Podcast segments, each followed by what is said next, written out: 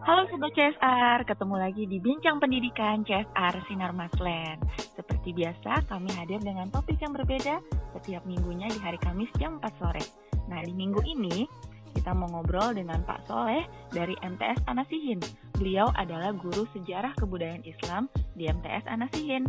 Seperti yang kita udah mungkin udah beberapa udah pada tahu nih, kalau anak-anak dari MTS Anasihin ini sangat aktif dan juga kreatif Nah, kelihatannya dari mana? Banyak sekali dari anak-anak MTS Anasihin yang menjadi favorit bahkan juara karena dia aktif untuk mengikuti acara-acara CSR Sinar Maslen.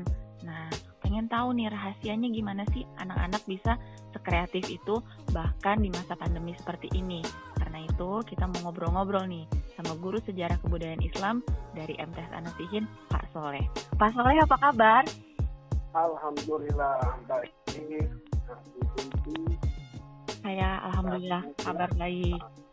Oke, Pak Soleh, uh, kesibukannya apa aja nih Pak Soleh nih? Kesibukannya untuk hari ini dan dari kemarin ya belum ada libur-libur nih. Saya di masa pandemi seperti ini saya untuk suatu perubahan. Pak Soleh, Pak Soleh, suaranya kok mendem Pak Soleh? Suara Pak Soleh mendem.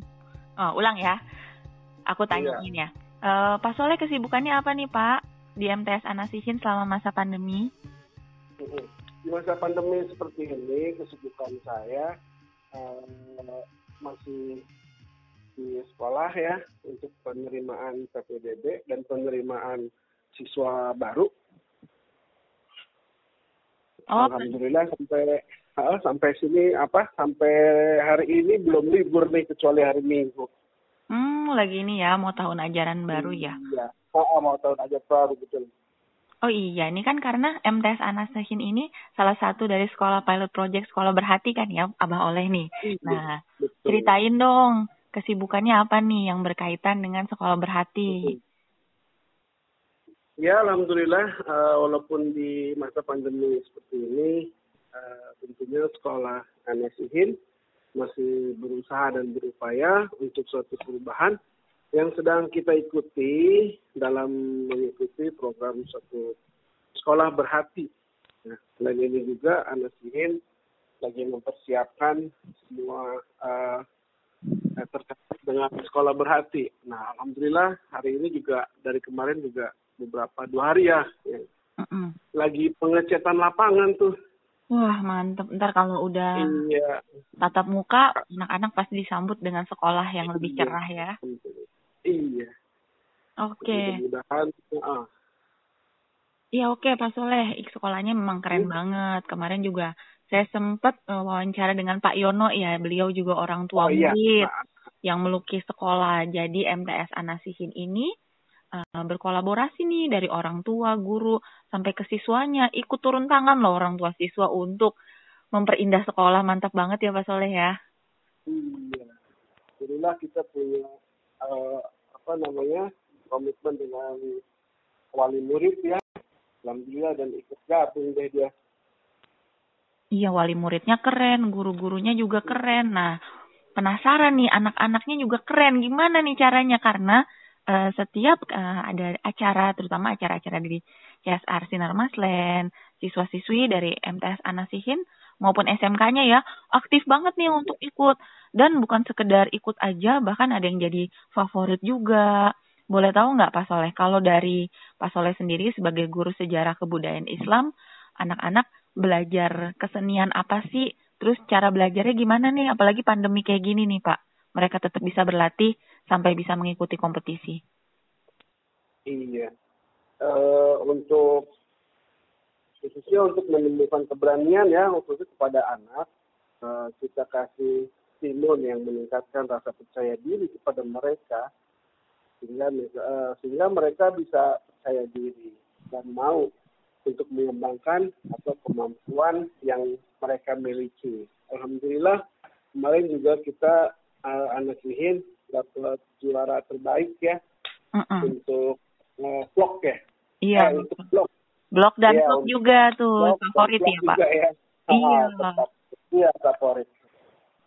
Jadi kalau untuk latihan uh, sebisa mungkin uh, kita kasih ke mereka itu kebebasan lah ya jadi mereka bisa mengembangkan uh, kemampuan yang dimiliki oleh mereka semua jadi kebebasan untuk mengekspresikan diri ya Pak Soleh ya. Iya, nah Pak, kendala yang dihadapi nih selama berlatih nih pandemi nih kayak apa sih kendalanya nih sama gimana cara Pak Soleh dan anak-anak mengatasi hal ini? Kendala yang dihadapi karena sekarang masih pandemi ya, apalagi sekarang lagi diberlakukan ppkm, ya kendalanya susah lah untuk ketemuan. Tapi hmm. alhamdulillah uh, sesekali kita bisa ketemu gitu, walaupun uh, memakai proses lah. Ya, ya betul. Jadi kita bisa ketemu, kita juga bisa arahkan mereka. Kendalanya ya itu tadi uh, masih ke masalah waktu kalau misalnya disuruh datang jam berapa jam berapa ya itu aja sih sebetulnya karena kemungkinan kota atau desanya yang nggak ada kali ya jadi sehingga hmm. menghubungi uh, anak-anak itu rada susah kayak gitu aja sih Oh, ya kendala selalu ada ya Pak, tapi alhamdulillah ya, anak bikin bisa diatasi ya.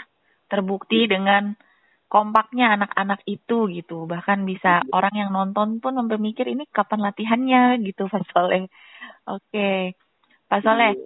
sebagai penutup nih, pesan Bapak uh, sebagai guru khususnya guru sejarah kebudayaan Islam untuk anak-anak ya. semua, untuk semua pendengar, mungkin guru-guru juga untuk memberi semangat ada pesan dari Pak Soleh nggak yang bisa kita dengar semua? Oke, pesannya singkat aja ya. Uh, di masa pandemi ini, mudah-mudahan kita tetap semangat, jaga kesehatan, dan tetap optimis. Jangan keluar rumah kalau tidak penting-penting amat. Semoga pandemi ini cepat berakhir. Yang penting, yang paling terpenting adalah tingkatkan iman dan tingkatkan imun agar kita dilindungi dari mara bahaya dan uh, balai yang sekarang sedang uh, terjadi di negeri tercinta ini. Itu aja Kak Silvi. Oke, terima kasih banyak ya Pak Soleh untuk semangatnya kita untuk Oke. kita semua dan kita juga bisa belajar dari Pak Soleh untuk tetap semangat uh, memicu kreativitas anak-anak di masa pandemi. Kalau gitu, Sobat CSR, demikianlah bincang pendidikan kali ini bersama dengan Pak Soleh. Sampai jumpa lagi di Bincang Pendidikan berikutnya.